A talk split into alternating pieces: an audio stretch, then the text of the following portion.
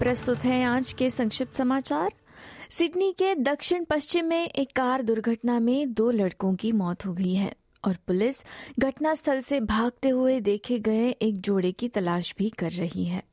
आज सुबह एक कार के पेड़ और बिजली के खंभे से टकराने की रिपोर्ट के बाद एशक्रॉफ्ट में आपातकालीन सेवाओं को बुलाया गया था।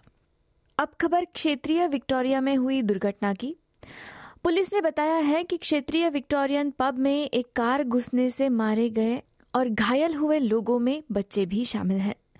रविवार की देर रात दो परिवार समूह जो एक दूसरे को जानते थे, रॉयल डायल्स फोर्ड होटल में सड़क किनारे बियर गार्डन में बैठे थे। तभी एक एसयूवी कार सड़क से कर्ब पर चढ़ गई और ग्राहकों को टक्कर मार दी। प्रधानमंत्री एंथनी अल्बनीजी ने बताया है कि वे आज चीनी राष्ट्रपति शी जिनपिंग के साथ रचनात्मक बातचीत की उम्मीद कर रहे हैं और कहते हैं कि उनकी चीन यात्रा अब तक सकारात्मक रही है। श्री अल्बनीजी बताते हैं कि उनकी यात्रा इतिहास को याद करने का एक अवसर है। ये देखते हुए कि उनकी यात्रा पूर्व प्रधानमंत्री गफ फिटलम की ऐतिहासिक यात्रा के 50 साल पूरे होने के बाद हो रही है। इजरायली सेना का कहना है कि उन्होंने उत्तरी और दक्षिणी गाजा के बीच एक मानवीय गलियारा खोला है, क्योंकि हमास मिलिटेंट समूह के खिलाफ उसका आक्रमण जारी है।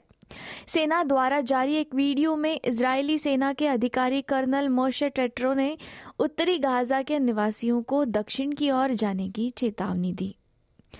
न्यू साउथ वेल्स सरकार ने बच्चों के विकास पर स्क्रीन के उपयोग के प्रभाव को देखने के लिए दो दशमलव पाँच मिलियन डॉलर के रिसर्च फंड की घोषणा की है। ये फंड बच्चों के व्यवहार, भलाई और सीखने की क्षमता पर स्क्रीन के उपयोग के प्रभावों के साथ साथ समस्याग्रस्त स्क्रीन के उपयोग को संबोधित करने के तरीकों पर शोध करने का समर्थन करने के लिए अनुदान प्रदान करेगा। फेडरल सरकार कोविड महामारी की जाँच के लिए सार्वजनिक प्रस्तुतियाँ मांग रही है, क्योंकि वो भविष्य में देश की बेहतर सुरक्षा के लिए ऑस्ट्रेलिया की प्रतिक्रिया की जाँच कर रही है। इसके द्वारा कॉमनवेल्थ सरकार की जिम्मेदारियों और राज्य और क्षेत्रीय सरकारों की भूमिका सहित स्वास्थ्य और गैर स्वास्थ्य प्रतिक्रियाओं पर प्रस्तुतियाँ देखी जाएँगी। अगली खबर भारत से।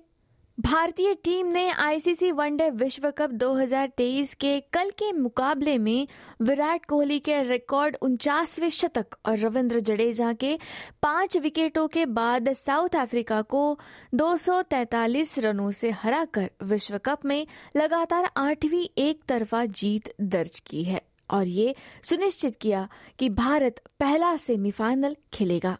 हालाँकि ये देखना अभी बाकी है कि 15 नवंबर को होने वाले इस मैच में भारत के सामने कौन सी टीम होगी।